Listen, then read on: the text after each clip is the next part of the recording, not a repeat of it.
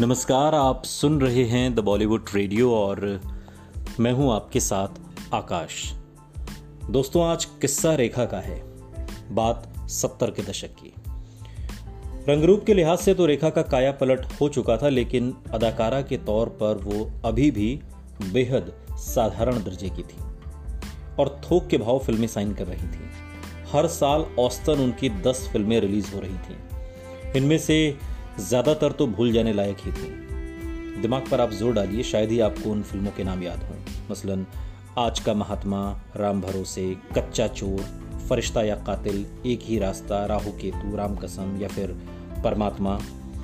रेखा इन सभी फ़िल्मों में हीरोइन थी और इनमें से कई ने तो बॉक्स ऑफ़िस पर अच्छा कारोबार भी किया, लेकिन बावजूद इसके, जो उम्मीद उन्होंने फ़िल्म दो अनजाने से जगाई थी, उस पर वो खरी उतरती नहीं दिख रही थी। अगर 1977 में उन्होंने एक साल में एक के बाद एक 11 फ़िल्में की तो 1978 में ये संख्या आश्चर्यजनक रूप से 14 तक पहुँच गई। इनमें से ज़्यादातर फ़िल्में लोगों के जहन पर कोई खास असर नहीं छोड़ सकी, और आखिरकार इन्हीं फ़िल्मों में से एक फ़िल्म, रेखा का जो टैलेंट है वो पर्दे पर छा गया।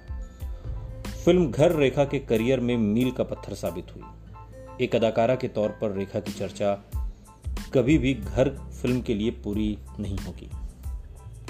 घर में रेखा ने एक नई नवीली दुल्हन आरती का रोल निभाया था और उसके पति विकास के रोल में रेखा के पूर्व प्रेमी विनोद मेहरा थे।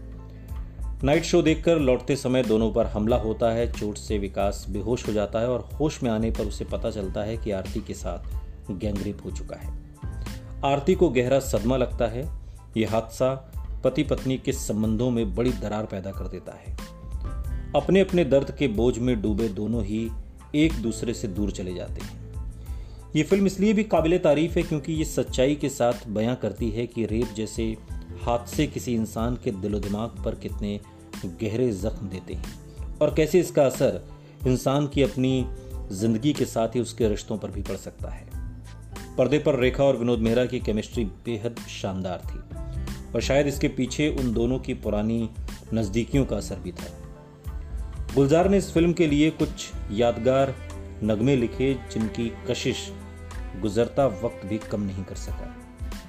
ये गाने आपको आज भी याद होंगे, मसलन आपकी आँखों में कुछ महके हुए से राज हैं, या फिर आजकल पाँव जमी पर नहीं पड़ते मेरे, या फिर फिर वही रात है। और इन गीतों के फिल्मांकन में भी एक अजीब सी रोमानियत थी। जज्बातों के उलझे ताने बाने को गुलजार ने अपने खास अंदाज में पिरोया था। इसके पीछे का किस्सा भी काफ़ी दिलचस्प है। फ़िल्म की क्रेडिट लाइन में मानेक चटर्जी का नाम डायरेक्टर के तौर पर है, लेकिन गुलजार बताते हैं कि शूटिंग शुरू होने के साथ ही मानेक का एक्सीडेंट हो गया और फिर प्रोड्यूसर एन एन सिप्पी ने डायरेक्शन का जो काम था उसे गुलजार को संभालने के लिए कहा। हालाँकि फ़िल्म की शुरुआती स्क्रिप्ट तो दिनेश ठाकुर ने लिखी थी, लेकिन गुलजार ने अपने हिसाब से फ़िल्म की कहानी में कुछ तब्दीलियाँ की। पति पत्नी के नाजुक रिश्ते की बारीकियों का जो चित्रण फ़िल्म में हुआ है, उसके पीछे गुलजार की नज़र और रिश्तों की एक अलग नज़रिए से समझने का गुलजार साहब का कमाल है। सुनते रहिए। द बॉलीवुड रेडियो, सुनता है सारा इंडिया।